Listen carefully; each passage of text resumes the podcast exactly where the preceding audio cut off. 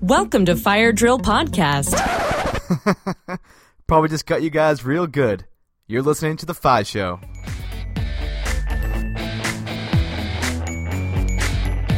I guess my thing is that I've tried so many businesses on top of my day job that I've thought about it. And if I were to quit my job, I don't think I'd want to spend all day doing my businesses. So my new thing is that uh, I'm trying to set my life up so that when I quit my job, these businesses, or you know, if I were to, these businesses would completely run on their own without me having to do them.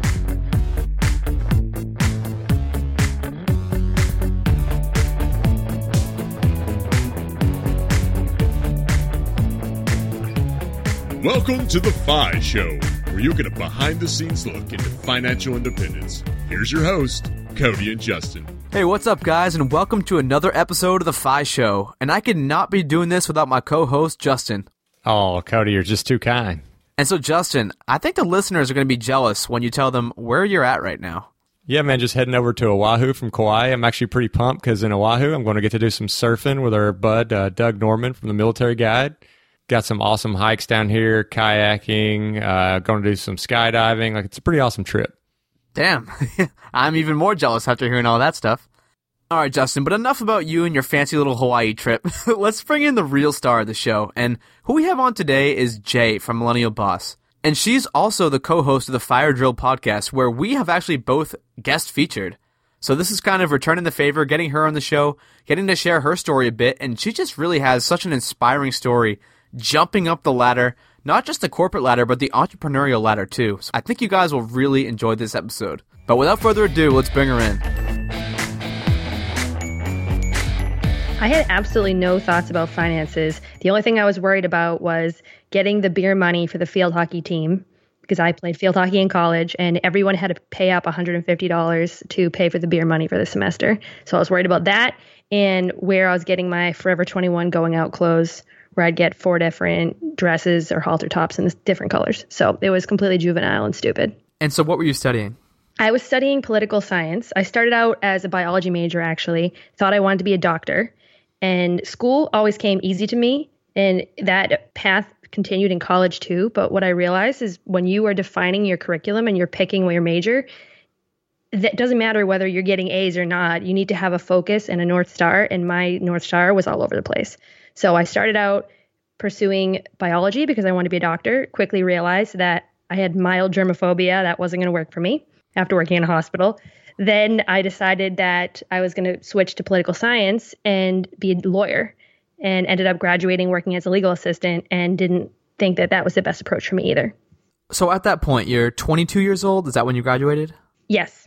So you're 22 years old, you're a legal assistant, and did a light bulb just flicker in your head saying, I need to change, I need to do something different? Or what was the catalyst that sprung you down a different path? So what, after I graduated college, I moved back in with my parents because I was working. I lived in Boston and I was working in the greater Boston area, so it made sense to just live at home, especially with the money that I was making. And I realized early on into the legal assistant job that it wasn't going to be for me. Some of the lawyers that I was working with sat me down and they described that how Sallie Mae owned their life and it wasn't actually what they thought in practice. And it's kind of interesting. I had a few people who were lawyers who had that conversation with me and kind of encouraged me to either go to business school or to open up my mind to different possibilities. So that only made me even more confused as someone who kind of went through college switching their mind a lot and not really sure what direction that they're working in. But blogging was becoming very popular within my friend group. And my friends started having these lifestyle WordPress blogs about what we were doing with our lives when we just graduated college. And I decided that my life was super boring. I was living with my parents. I worked all the time. I didn't spend any money because I lived at home and I didn't want to go into the city. It felt like too much of a hassle. And I kind of think it maybe was the start of a little bit of a depression. Like I'm not in college with all my friends anymore and having all these plans and having at least somewhat of a focus with sports and school. I kind of felt a little lost. So I decided to not do anything and stay home. But because my friends were blogging and I was embarrassed about my life, I decided to start a blog about something that I was super passionate and super jazzed up about. And for me, that passion was study abroad. So I ended up creating a WordPress blog called ilovestudyabroad.com and chronicled my experiences studying abroad and helping students figure out where to study and how to study and what to do. And did you see any success from your friends' blogs and see this as a potential, you know, source of income, or was this just a flat out hobby? This was completely a hobby at the time. I didn't have an idea of where it could go. I didn't know that I could make money with it. I actually have an email that I sent to a huge travel blogger, Adventurous Kate. Some people may read her blog. And I sent her an email saying, Hey, I'd love to do what you do full time. Can you help me? It was just the saddest, like, you know, email ever. And it's really funny looking back on it because now that I have a bigger blog and a podcast, I kind of get those emails too. And it's just funny that, but that's the spot that I was at. I was just doing it because I had almost, I had a calling, I had a passion to produce for the first time in my life. So instead of joining groups and clubs and sports, finally I was the one who was producing. And that I enjoyed that role. And the more and more I did it, the more I got into it. Yeah, so the first thing I just want to touch on there is how similar we are because I kind of found my calling with creation just in general. No matter what it is, I just feel so passionate about creating, whether it's something physical, whether it's something digital. There's just a certain pride that comes from creating something with your own hands. And the second part of that that I want to dive into is you're working as a legal assistant while you start your blog, right? Mm-hmm. Yep, doing both. And so, how long did you stay at that legal assistant job? Because I can't imagine you were getting too much fulfillment from that job as a creator. I was not. And every single night I race home from work to, so I could log into my laptop and work on this blog. And I remember my mom would come in and say, like, what are you doing? And I'm like, Mom, I'm blogging, go away. And I was just so intense and focused on it but it ended up growing. And I think at one point I was getting 3,000 page views per month, which now is small compared to the traffic that I'll get on Millennial Boss. But at the time, I felt like, whoa, like this is working. And I would interact with other travel bloggers on Twitter. Now, from that, I became interested in digital media and I started searching job boards because I knew I wanted to leave my legal assistant job. Even though, by the way, this was a great job. They paid good money for you know someone just out of college. I had a great colleague that I worked with. My boss was awesome. The lawyers I worked with were great. I actually worked with a family member, a distant family member, and we would have lunch together every day. So, I mean, the actual job was not awful. It was fine. It was the fact that I wasn't, I knew I wasn't in the right place of where I wanted to take my life, and the path that I was on wasn't the right path. So I was constantly searching job boards. And one day I typed in digital media and I saw an internship pop up at the US Olympic Committee for a digital media intern. And I decided, you know, I have experience from building my blog. I'm going to scrap everything I did in college. Who cares about my straight A's and my internships and my sports, whatever? And I'm going to put everything about this blog, like how many Twitter followers I have and the traffic I'm getting and the keyword research I do and all that, and submit that and see what happens and I ended up getting an interview and then got the job.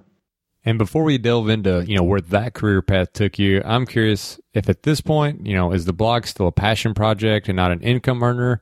And if that's the reason you decided to go to work for someone else and, you know, build their brand instead of just focusing on your own.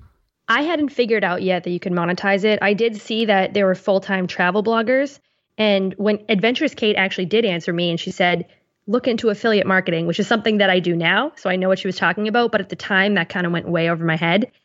I did see other study abroad bloggers, they were recommending travel insurance, which is something that a lot of travel bloggers still recommend today. And I didn't quite understand that. And I didn't know how it would fit for the study abroad student necessarily. So it wasn't based on income at all. And I think a lot of people who start blogs, and actually in the personal finance blog world, you'll hear a lot of people like, oh, this is my passion, this is my hobby. I'm still passionate about it, but after doing this, this was back in 2011. Yeah, 2011 when I started that blog. Now it's 2018. I'm not doing something and spending that much time unless I get paid for it. It's very different now.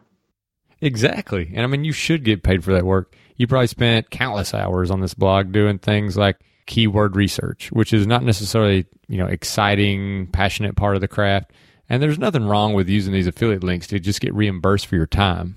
Also, that's how people buy things today. So for example, today I was looking for I was looking for leggings that you could wear to work under a sweater that real people have commented whether or not the leggings were good quality. Like were they see-through, were they thick enough? And whenever I typed them in, I kept seeing all these brand descriptions of leggings and I was annoyed. I wanted to find I want to find a real person who's commenting on the leggings. And a blogger or someone like that who's like, "You know what? These are the best ones that I found." That's super helpful to people. And I think a lot of people forget that when they buy things, they use blogger or word of mouth through the internet opinions. So I, there's nothing wrong with doing that, in my opinion. I mean, whoever I found on the internet today helped me pick the ones that I ended up buying. Yeah, I'm totally with you there. All right, well, we just got on an affiliate tangent type thing there, but let's hop back to your story. So, you were the Olympic team intern, is that what you call it? Yeah, so there's the Olympic Training Center, and that is the facility where a lot of the Olympic athletes that compete for the U.S. they they train there and they live there. So me and maybe ten other interns, we lived in the dorms with the Olympic athletes for five months. We got to, and this was leading up to the London Olympic Games in 2012.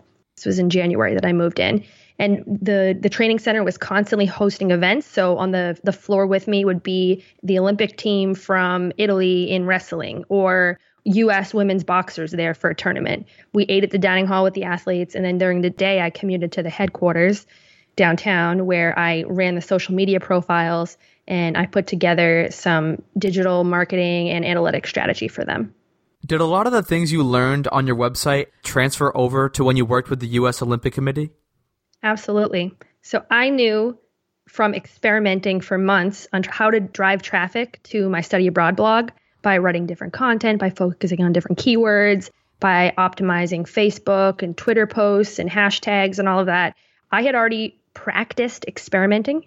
So when I went to that into that internship and they wanted us to help get to 2 million Facebook likes by the summer when the Olympic Games started, I had a better chance on how to do that than maybe the other interns and the other people I was working with because I had practiced experimenting. So I would get my job done in like 10 minutes that they wanted me to do. And then I would spend the rest of the time putting together a proposal for an analytic strategy on what type of content we should produce, and I would actually put together the content. And to the extent that they would let me test, I would test it. And then I would go to my boss and set up a meeting and say, hey, I put together this profile of athletes with their mothers for Valentine's Day. And it's getting really early, a lot of success. Like, let's do this to grow it even more. It's driving tons of traffic to the website. Here are the metrics. And they were just like, wow, this is so great. And they're pumped about it. So, yeah, it sounds like basically you just built this resume of skills that have nothing to do with your college major,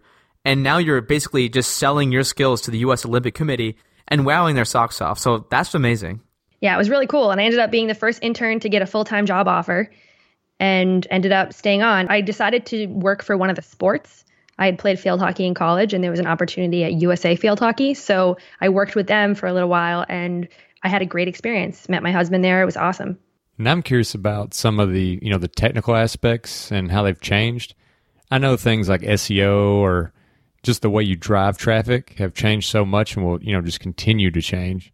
So, how does the way things work now compare to when you started?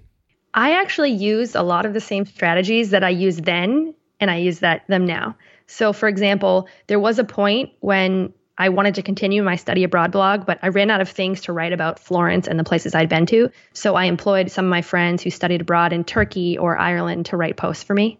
And that's a strategy that I do now. I employ virtual assistants to add content that I may not be familiar with myself, but I know is something that people are searching for. I use that. The keyword planner tool is always an awesome Google tool to use. So to find keywords and research and see what's trending. Google Trends is great to see what's trending driving traffic through Facebook and writing content that is a little controversial and funny is really shareable.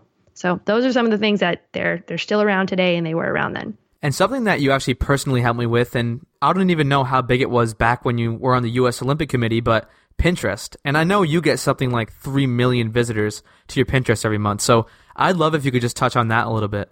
Sure. And you want to know something funny? I created the first Pinterest account for the USOC, the US Olympic Committee. And my sister ended up getting the internship two years later. And one day she's talking and she's like, whoever created this Pinterest account was awful. This thing stinks. and I'm like, hey, that was me. So don't even talk about it. But I've learned a lot since then. I, I, knew it was at least a good idea to start it in 2012. But yeah, she ended up, I recommended her for the position. And I think because it went so well for me, they were like, yeah, of course, you know, bring her on. And it ended up being a great experience for her. But yes, anyways, Pinterest, to answer your question, Pinterest is an amazing, amazing platform. A lot of people don't get it or they poo poo it, but just think about this. There's no other platform right now that lets you create thousands and thousands of ads and links and puts them all over the internet for you for free and recommends your content to other people without you paying a dime for it. Because Pinterest is basically just a search engine with pictures, right? It's like Google of pictures. Yes, it's Google of pictures, and it's helping people find blog posts and articles about the topic that they want to research. So for me, I used it personally when I was thinking about renovating our kitchen and getting ideas from Pinterest, or when I was searching for wedding ideas as we were planning our wedding. I was creating a board of wedding ideas and reading from other bloggers who they did some DIY wedding stuff and how I could do that too. So creating Pinterest boards. So obviously, you know, wedding and home renovation and lifestyle, those type of contents do really well on Pinterest, but people who are on Pinterest, they're interested in other topics too. So for a personal finance blogger like myself, just because someone's planning their wedding doesn't mean that they don't want to see a post on how to save money. I mean, everyone wants to save money. So I think there's a nice overlap there. And in terms of creating something like uh, you know images for Pinterest, I hear a lot that you need a theme. You need to train readers' eyes to you know glance at a picture and know, hey, that's millennial boss content, or hey, that's a post from the Fi Show. So how important do you see that being? I think it's a horrible idea for someone starting out.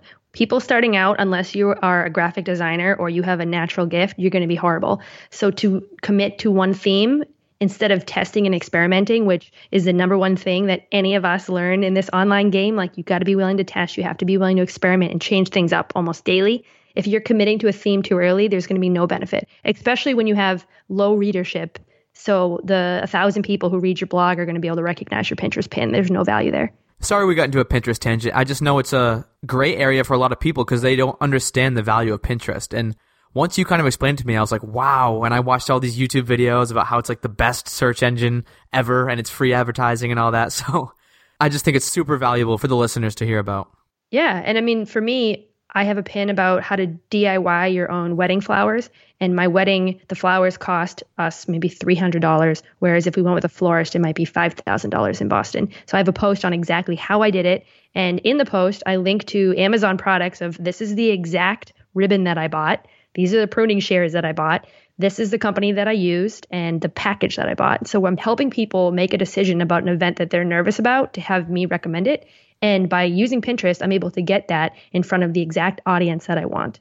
So back to the U.S. Olympic Committee job. How long did you stay there and what came next? So I ended up staying with the USA Field Hockey for about a year. And at the time, I realized yes, this is going well for me. I know a lot of stuff. I can help them. I'm learning.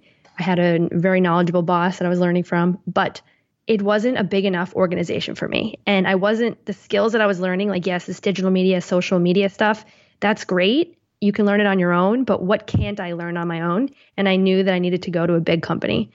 I wanted to stay in Colorado though, because I loved Colorado and my husband was there, my boyfriend at the time. So I ended up searching for working for tech jobs in massive Fortune 500 companies. And I ended up landing a job as a project manager for an insurance company in Colorado. So I ended up, you know, kind of getting my first in in the tech world. And the way I got in there was using everything that I'd learned previously. So it was my study abroad site, this new experience with the Olympic Committee and all of that. But then also, I didn't mention that a startup had approached me because of the study abroad stuff that I had been doing on my site. And after they talked with me, they're like, wow, like you're super passionate. Do you want to work for us for free? And at the time, being 22, I was like, yeah, I'd love to work for you for free. So I worked for them for free for two years and we built this website on $15,000. And that experience kind of helped me of project managing that $15,000 and the website development helped me get the, my first job in tech. And that blog that you were running about, you know, studying abroad, was that still going on while you were working at the USOC? I did run the travel blog. I kind of let it die a little bit. And unfortunately, I didn't pay for the domain name and lost all the hosted files, which is a total bummer. I would have reinstated it. And then a company, a Chinese company bought it. And now if you go to ilovestudyabroad.com, it's like this random, this random site right now. It's way better to buy someone else's domain name with all their backlinks and everything than to start your own site from scratch. So that's a tip. And where would you recommend, like, what's the best website for people to buy old domains from? Hmm. I mean, I've bought domains from Flippa, F L I P P A, previously, but I would just encourage them to maybe keep an eye on a domain that may be out there and catch it if it expires. It kind of depends what they want to do, though. So you land this job in insurance. What exactly are you doing? Like, does it have anything at all to do with insurance itself? Are you still getting experience with social media? You know, just what is going on at this point? No, this had nothing to do with social media. So what I'm doing is working with engineers to develop software, internal software. With no coding background. No coding background at all. Now, after being there for six months, now I mentioned that I was kind of all over the place in college. I've always been a hustler. So whenever I, I get something, I work hard. So in six months, I was determined. I went from I've never done a tech job in my entire life, I have no idea what's going on, to I was promoted to be a manager of a team. Now, I was promoted after a year, but within six months, my boss's boss approached me and was like, Look, we think you'd be really, really good in this role. What do you think? And in my mind, I'm like, that sounds really scary. But then also I'm like, yeah, like I'm ready for it. So yeah, it was a really quick climb. And I ended up getting my master's reimbursed by them and realized because I didn't have the tech knowledge, you can't have credibility with engineers if you don't if you don't have that, at least basic fundamental knowledge. So ended up getting my master's completely reimbursed in information systems. Oh wow. Okay. And so I know you're not there now. So how long did you stay at that insurance company? I stayed for I think maybe three and a half, four years. And the decision to leave was extremely difficult. I had the best boss in the entire world. I managed a team. I was absolutely moving up the ladder. There's no doubt about it. I had no problems with this company. Great people I worked with. Colorado is still my favorite state in the entire US. But for my particular life goals, I knew that I needed to work in the heart of tech. I needed to get into a technology company because as much as you can, you know, be in tech at any company, it is very different when you are at a technology company. And so what happened from there? So I ended up looking for scholarships for opportunities to help me finish paying for my master's. And I ended up finding an application for a scholarship to the Grace Hopper celebration, which is the largest celebration for women in computing. So I went to the Grace Hopper celebration. I networked with all these companies. And at first, I was very intimidated by the other women attending almost too, and people who were younger than me. I mean, I was only maybe 26 at the time. But the other attendees, especially the 21 year olds out of college, they were like, oh, like Google gave me an offer, Facebook gave me an offer. I'm going to play hardball with them. They were like so funny about it. And I'm like, oh, I don't even work in tech in these high tech companies. I don't have a CS degree. I was just intimidated by the whole experience. But whenever I feel intimidated on the inside, I force myself to project that I'm extremely confident on the outside. So I don't think that that necessarily came across. And I ended up networking and I ended up getting an opportunity to interview for a massive tech company in Silicon Valley. I had the interview, went really well. I kind of decided that I was going to slow down the, the process and said, you know, I wouldn't be re- ready to look for another role until a few months later, which is something that you can do. A lot of people think that they have to just, you know, move by the timeline of the hiring person. And in situations like that, when it's like a networking thing and when the role is not like, oh, we need this person now, you actually have more of a grace period. It's more like, oh, okay, they think that you would be a good person in a role. You have the control in terms of the timeline. So I ended up doing that and decided that I needed to make the move to California. And so, for all the women listening who might be interested in something like this, is the Grace Hopper Scholarship something you can just find online? You just Google it and apply, or what's the process for that? Absolutely. It's so it's called the Anita Borg Scholarship, and it's either for undergraduate or graduate students. And I think you need to have or be pursuing a, a degree in computer science or computer information systems. You need a recommendation and some other things, which I had to put together. But it's totally worth it to go. And now you can just pay. You can go, anyone can go to the Grace Hopper celebration. You can just buy a ticket and go and do the networking yourself. And for me, doing the I could have just paid for the ticket and still networked my way into it the benefit of getting the scholarship is that you get to be considered a scholar. You can get special scholar opportunities where I showed up in certain databases, and the companies were very interested in talking to the scholars, I guess, but it's not 100% necessary. So, how long after the Grace Hopper celebration was it before you made your transition to this new company? I went to the Grace Hopper celebration in October, and I think I started in the new company at April of the next year. And part of that was driven by me wanting to make sure that I fulfilled my requirements with my old job because I was not leaving this old job on bad terms at all. I wanted to make sure of that. And also, I let my boss know in advance that I had an offer from this company and kind of kept him informed and I, that I was going to make a decision. And if you have a great boss and you know there's no risk to your job, it's not like they're going to say, "Oh, you're looking, you're gone." Then I recommend giving them a heads up and kind of working with them on that transition. I'm sure everyone is going to look at a move to you know, these Silicon Valley type companies and expect a big pay increase, you know, especially moving to California. But you were already a manager at the company you're at, and that was a large company itself. So did you actually have to take a pay cut for this one? I got a pay boost because it costs so it costs more to live in California, but we ended up decreasing our standard of living significantly. So when I was in Colorado, I ended up I lived in Colorado Springs, but I commuted to Denver. So we were able to get this really really nice house and we filled with all this furniture and our house was this just beautiful thing. And then in California, we squished into a one bedroom awful apartment. Um, I don't even think it counts as a one bedroom, but it ended up being about the same in housing cost. But I got paid more because it was California. And also at tech companies, your compensation, even at the lower levels, because I was brought in as an IC, an individual contributor. In my opinion, for someone who's more junior, it's unlikely that they're just going to bring you in as a manager at a tech company, even if you were a manager previously. So I had almost three years of manager experience at that point, but you know I had to kind of start back at the individual contributor level. But even in ICs get stock, so overall the compensation was higher. And at the time, I didn't mention this, but my husband and I were in student loan debt, and we also had a car loan, and we had some debt from the furniture on our house.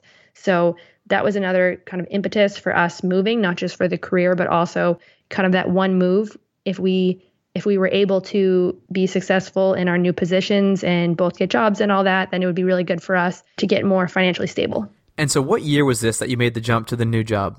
This was 2016. So, Millennial Boss had come when you were at your old job, right?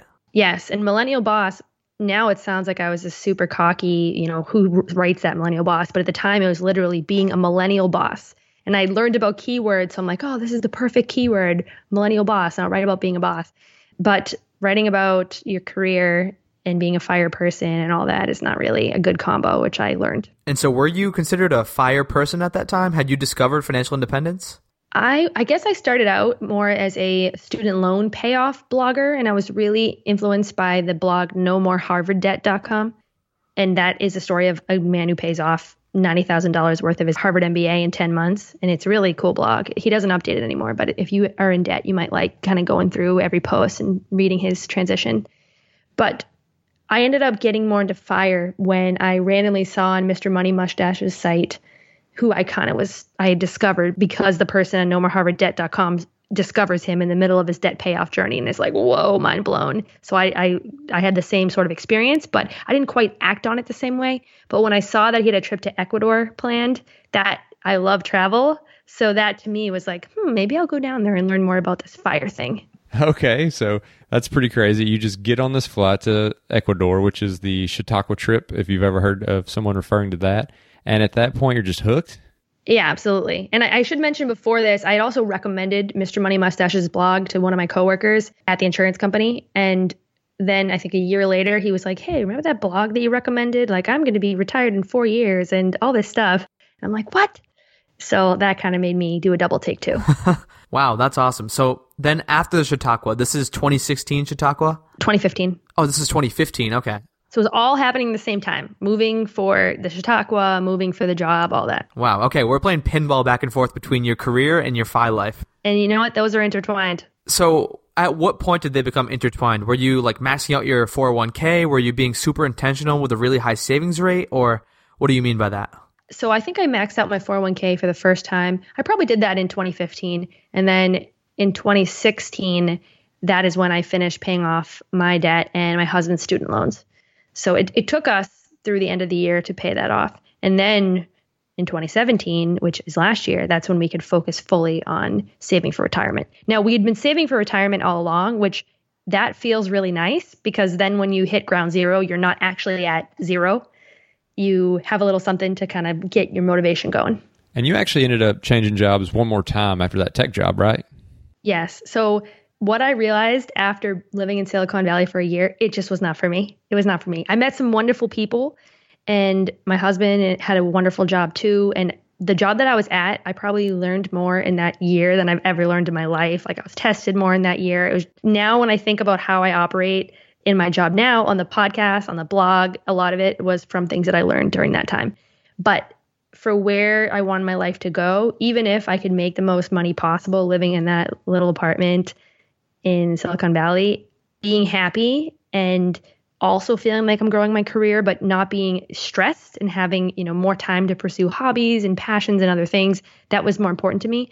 So I wanted to still work at a tech company, but I didn't want some of the downsides that come to that in in the valley. So I moved to Pacific Northwest, where I'm living the best of both worlds. And is this still 2017? Yes. And with this move, did you get another one of those pay raises, or was this just simply a move to kind of get you, you know, where you really wanted to live in a happier place and a better, you know, environment where you wanted to live long term? Yeah, it's it was a pay cut. I mean, you know, we're talking about a pay cut when I already make a lot of money. So this is not like, oh, you know, I'm making six figures and now I'm making like twenty thousand dollars a year. Not like that at all. But yeah, pay cut. I mean, in terms of fire accelerator, I would say this is a fire decelerator, but I am a lot happier and I really like my job. I like my coworkers. I like living in Pacific Northwest. It reminds me a lot of Colorado. So in terms of, you know, I like to say that my biggest risk to fire is leaving my job too early because I know how good I have it with my job right now. So even if I had stayed in California, I probably wouldn't have been able to make it. Whereas here, I'm like, this is great. Like, who wants to fire? I like my job. This is awesome. And sometimes I have those thoughts. So you haven't had any thoughts about leaving your current company right now? No, it, it's really hard. I mean, sometimes I get conflicted because I like doing entrepreneurial things, but I have found the right place for me. So if I'm going to work somewhere, it probably is going to be this company. Like you probably couldn't convince me to leave another company for more money or anything right now. If I'm going to leave, it because I want to like start my own company or something like that. But the benefit of having the massive capital and all these amazing benefits and people and the environment I live in right now, you know, it's I mean it's great. Well, you're super lucky you can say that because I can guarantee 95% of people in not just the audience but in America cannot say that they love getting up and going to work every day. So No. And I mean, obviously there's things about my day that I don't like, but also, you know, as someone who has started multiple side hobbies, I've gotten emails that I don't like regarding the podcast. I've gotten things that upset me. So to think that, you know, it's the job, it's just kind of like some people are jerks and that's going to happen to you whether you're going to the post office or you're in your job. I'm curious, how have you stayed motivated to just keep grinding, keep creating side hustles? Because, like you said before, you ended your debt payoff journey at the beginning of 2017, and that's around the time or a little after that when you started your podcast, and you still had the blog going, you still had this full time job. How did you get the motivation to keep doing things like that? I think so. I I am motivated by money, but I also am motivated by success. I'm motivated by optimizing things the same drive that I applied to the podcast, honestly, I applied it to Neopets when I was 15. Flashback for all the millennials who are, who are listening. but, um, you know, did you ever play that game? I did play that game. I was pretty into it. You could get a free omelet and, like, you know, you could hang out and see, like, what kind of omelet you could get and all those things. You know, probably like Farmville for our generation. But that is kind of what sometimes these side hustles feel to me. And I'm sure if it was my day, if it was my full time job, it wouldn't feel so fun anymore. It would be more like, okay, this is more serious. But yeah, I mean, I think it's a passion for these things outside of money. I know you value travel, you have a husband, you have a dog, and you said you haven't really thought about leaving your job, but just from the numbers that you put out on your side hustle report and things like that, it seems like you'd be pretty damn close to supporting yourself just through your side hustle. So I'm having trouble believing that it's never crossed your mind to just go full blown entrepreneur. I mean, sometimes, and especially the more you know different bloggers in the community. And another example, when I moved here, Noah and Becky from Money Metagame, they're an awesome fire couple. They've been on a few podcasts. Some of you might know them. They have a great website. But this one, oh, awesome! When I moved here, I was so excited because I know them, and I was like, great, we get to hang out all the time. And for the first, you know, few months, we hung out, and then they're like, okay, peace out. We're gonna do an RV trip. Bye, mini retirement. And we were like, what? Um, so we're hoping they come back to this area. But yeah, like seeing them and other people do things, it definitely makes you question what you're doing. And someone like me, who I do have a side income, but another thing is that I am married, and when you have a partner who you have to consider, you know, their needs and, and their desires too, and also what we want our life to be. And you know, maybe if this had happened for me five years ago when I was 25, but I'm going to be 30 in March, and we want to start a family. We want to do all these things. So the appeal to me of like the around the world nomadic thing, it seemed like something that was for me like 5 years ago. For me right now is like, well, we feel like we're getting a lot of satisfaction out of our career. We want to own a house again someday. We want to have kids soon and we're not like as, you know, turning our heads to do some of the things that we used to want to do. Okay. Because maybe it's just because of my age, because I am so stuck in that place right now. Just all the people hearing their amazing stories, and I'm 22, and it just sucks going to my nine to five, sitting there when I know that I could do so much more. Like I could travel, I could create some kind of online location independent business, and spending time away from family and loved ones kind of sucks too. Like I just got back from Australia with where I lived with my girlfriend for six months, and now I see her like once every two or three weeks. So I mean, those are the five drivers for me, but it's different for everyone, I guess. Yeah, and I mean, we definitely miss our families. Our families are in the Midwest and the East Coast, and certainly if we had more flexibility, we could see them more often. But because I am in a good place financially, I'm doing well at my job, I really like it. I'm in a good place with my boss. I did propose to him, you know, hey, would it be okay if I worked remotely with, you know, family in Boston? There's an office there. I'll get this stuff done for us and it'll be a huge value for us. And I did it in my intense way where I put together this like one pager and like had all these scenarios and like tables and like a fact section. It was like intense, but I mean, he couldn't say no to that and he's supportive of it and ended up being super great. And now I made sure that when I was there, I did a really good job of the thing that I was proposing that I could, that I should do. And now I have the flexibility to really work out of that office whenever I want to. So it kind of eliminated that family thing for me. And when I went there, kind of my parents are working anyway. It's not like they have the day off to like hang out with me all day. So I just took the train. I went to work. We actually had lunch, you and I, and then um, I went back home and I had dinner with my family. And you know that's something that we can do regularly. Yeah, no, I, that was awesome when we met up, and it was kind of funny because I didn't exactly know what you looked like, so I kind of had to take a shot in the dark. I know, it's totally guessing. It's like, okay, is that him? I think it's him. well, I put my face in my website. It's a little different though because you don't. That's that's a great point. That's a great point. Yeah, when Gwen and I we hosted a meetup in Seattle uh, maybe a few months ago, and people were like, "Yeah, we didn't know if it was you guys, but then we saw Gwen and we figured that was you." So, yeah. oh, that's awesome. Well, I'm just having to sit over here, you know, with a lot of FOMO from not being at this awesome sounding meetup. But you know, now I get the chance. I got to ask J, what does life look like in five years? Honestly, that's a constant question mark. The one thing that stresses me out right now, and it stresses my husband out, it stinks to have a question mark life. We don't. We turned out we don't like this. We like routine. The two of us, like, you know, we're both really into going to the gym and eating healthy. Him more so than me because it's his profession and kind of his like calling in life to be like that. But we just like routine. You know, we have a dog. We like like doing our routine, and to not be able to have kind of a plan and to have question marks like you know, do we want to stay where we are in the Pacific Northwest? Do we want to move back to the East Coast? Do we want to do an RV trip? Do we want to be like Tanja and Mark from Our Next Life? And Tanja is someone that I kind of look up to as she's almost a decade ahead of me in the career and she's someone who like like me also really took pride and cared about her career and you know she's in a very stable place with early retirement sometimes i look at her and i'm like i should just hang on you know if i'm in a job that i love for a decade and then i can be at a place like her and her husband are at where they're good like she set it up and he set it up so that they have all these contingencies, like they're good. So yeah, like those question marks are really difficult to deal with. I mean, hey, that's fair.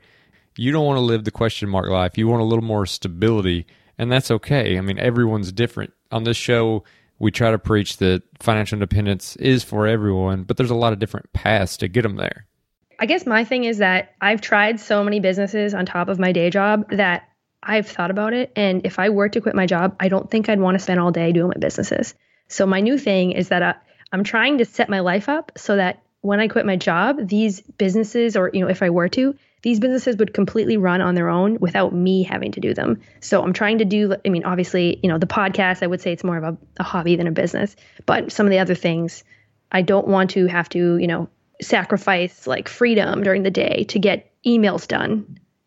When you know at work, I'd be getting paid. I worked like a decade towards this and get paid a significant amount of money to send emails, if that makes sense. Yeah, that makes total sense. I'm in that dilemma constantly, but what am I going to do? Okay, so we've kind of beat a dead horse with side hustles, just talking about them over and over again. But for someone who's just getting started out, it is a huge mental hurdle. Like some people think, I can't do this, I can't do that, I don't have the skills.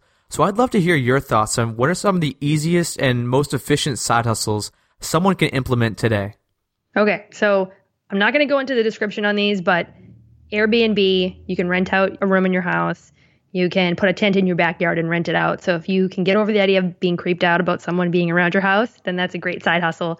Or you can use Turo, which is a new car thing that people who are coming on work trips or vacation can rent your car out if you don't need it during the day. So those are probably the easiest ones that you can make a lot of money with. Because my biggest thing is that it needs to be ROI for your time. After spending years and years working for free on side hustles, I don't do that anymore. My time is precious and I don't want to look back and think like, oh, I spent my 20s behind a computer and got nothing out of it. Like it needs to I need to produce something for me. But the one that I'm most excited about right now, I think it has the most potential with the least amount of effort, is the Etsy digital download side hustle. And that's something that Gwen and I from our podcast stumbled onto after having this awesome guest on who made six figures and left her full time job to sell printables online. Yeah, and I thought you were going to touch on this one is Rover, the dog sitting thing, because you just got back from walking your dog and get a few extra dogs and you'll have a $150 walk. I know. I spend so much money on Rover right now, and we would totally do that, but our dog doesn't like other dogs. Oh. But yeah, I mean, I'm giving Rover sitters like 50 or $60 a night when we leave. So Rover is really lucrative if you can take on another dog or you like dogs or do dog walks on your lunch break. Just get on the app. It's so easy. Yeah, and this conversation's really reminded me of episode five when we had Kevin from Financial Panther on. If you guys want to check that out, it's thefishow.com slash panther. But anyway, he talks about incorporating these side hustles into his everyday life. So he's already biking to and from work every day. So he does a Grubhub delivery or he does a Postmates delivery. And he loves dogs, so he's doing Rover. He's just finding these money making opportunities doing things that he's already doing. He's not adding extra stress. He's just adding extra dollars in his wallet. And I feel like if you can kind of master that, incorporating the side hustle into everyday life, that's when you can really start to succeed. Yeah, definitely for sure. I think for me, those type of ones aren't as appealing because I like the game of it. Like this goes back to the Neopets thing. I probably this is obviously an analogy, but if someone was, you know, you know, here's like a thousand dollars, you can just have it for free. Like that's just not fun for me. I would totally take the thousand dollars but I like the whole like creativity. So the Etsy printables thing to me, like even if I could make that five hundred dollars I make right now doing something else, I kind of like love that I'm chasing this prize with trying to figure out a product that will sell and that people want, and watching the passive income roll in. That's awesome. Hey, it's the gamification of the side hustle. It's fun. mm-hmm. Yeah, I mean, you can't knock that. That's what gets people motivated. Like Farmville and all these things are crazy because people like games. Alrighty, J. Thank you so much for joining us, and this was a great episode. But for people who want to reach out and learn more, where's the best place for them to go? I will say this: if you want to learn more about my day to day, go to my Instagram, Millennial Boss, two L's and two N's when you're spelling millennial, or go to my blog, millennialboss.com. Or if you are a podcast listener, as you probably are listening to this awesome show, check out Fire Drill. Awesome. Well, I'll definitely link to all those in the show notes. So, J, those are the regular questions, but now I'm going to bring you into the wild card question. So I'm not ready for this, and you're not ready for this. You ready? now I'm afraid. What are you going to ask me? It's wild card. It's anything. Okay, let's do it. What was your favorite show growing up? So this is between ages like five and ten, and why? Oh, come on, Barney. Why? Why else? Barney from five to ten. I don't know. Maybe Barney was when I was less than five. Okay, five to ten. Five to ten. Um, I'm looking for some Cartoon Network, some Nickelodeon, something good. Oh, okay. Maybe okay, maybe that was around 10. I definitely liked One Saturday Morning. I always watch that. Goosebumps. Goose No, that's not it. Are You Afraid of the Dark? That was on after Rugrats or something and I remember I used to be terrified whenever it would come on, but I'd like still watch it. Actually, I'm going to ask you another question because I'm curious. What's your wildest dream? Well, now that we're talking about the waterfront property, I think my husband and I, you know, as much as we are career people, there's going to be a point where we're like, okay, you know, we achieved what we wanted to. It's time to relax. And we're starting to get into a lot of hobbies. He got into guitar, he's got me into music. So we want to really focus on exploring music and maybe spending some time in Nashville and like with learning how to make music ourselves, learning how to play guitar better. And he wants to become a, a luthier, I think that's the word, but a guitar maker. So I'm really excited to getting into that and also having a waterfront property that we can relax on when we do it. So that, you know, and having, you know, a healthy, happy family. That's kind of our wildest dream picture right now. That's awesome. Well, Justin and I want to thank you again so much for coming on the show today and just sharing your story. It's truly inspirational. I think that our listeners are going to get a lot of value out of it. So thanks again and talk to you soon, J. Man, Cody, that's just another great episode. And my favorite part is just another reason why I'm tired of people saying like they can't do something. I mean, she comes into this, what she does now has nothing to do with what she went to college for, nothing to do with what she planned to do. She just started picking up these skills and made a complete career change. Yeah, J is an absolute baller and a homie, a mutual homie of both of us. and I hope that she did inspire some maybe would be entrepreneurs out there who maybe are a little scared to get their foot in the door, but she showed you that it's possible. And that's kind of a recurring theme that we've seen on the FI show. All these people who are achieving financial independence, they aren't just sticking to one W 2 job and saving 5% of their income. They're building like this skill stack and saving a big portion of their income so that they can open themselves up to options down the road. And that's exactly what J did. It's also kind of cool because she settled into a job that she really enjoys. And so she's not just looking to necessarily quit as soon as humanly possible. She's okay with working a little longer into her life to be a little more secure because she really loves her job. And I think it's important to say that's okay. Like there's a bunch of different routes to get there, but there's a route for everybody. I think it's important to note, though, Justin, that it wasn't her first job. It wasn't like she fell in love with that paralegal or that legal assistant job or whatever it was when she first started she really had to kind of hop around and find her groove. And I think that is something that scares a lot of people. So for those people who are out there who maybe are uncomfortable or just complacent in their job, there are other options out there that might be the perfect fit for you if you go looking for it. And if you need any more side hustle ideas, J's got some pretty interesting ones with selling, you know, tattoos to bridal parties and everything else through her digital Etsy shops. Uh, she's just got all kinds of things going on. Yeah, man, there are just so many different side. Whoa! That must be the call to action, Cody. I think it is, Justin. Take it away. Alrighty, so the call to action this week is a little selfish and a little selfless. So go out, look at your job, think about what it is that your company or your boss is looking for, and seeing if there's not something that is beneficial to both of you. So J was able to travel to a remote site so that she worked closer to her family. So she wasn't burning vacation days, but she got to spend time with him. So the call to action this week is to go look at your job look at your company. What is something that's maybe beneficial to them that's also beneficial to you and just pitch it? Yeah, I really like that call to action, Justin. And this is something that we're also going to be discussing on next week's podcast when we interview Grant Sabatier from Millennial Money. And it's this idea of like perceived value where you see where you're most valued in your company and you just really harp on those things. And like you mentioned, J's going above and beyond. She's pitching social media ideas to her bosses, just doing all these things that maybe you wouldn't think of doing to level up. Well, that wraps up our show today with J from Millennial Boss. But obviously, we couldn't cover her whole story. And hey, you might want to keep up with her in the future. So if you want all that information and her contact info, go to thefishow.com slash J. Hey, that's just the letter, not J A Y. Also, come join one of the most inclusive groups you'll ever find in the financial independence space over at thefishow.com slash community. And don't be afraid to give us a subscribe or one of those awesome five star ratings in iTunes or wherever you listen to podcasts. And thanks for listening. See you on next week's episode of The FI Show.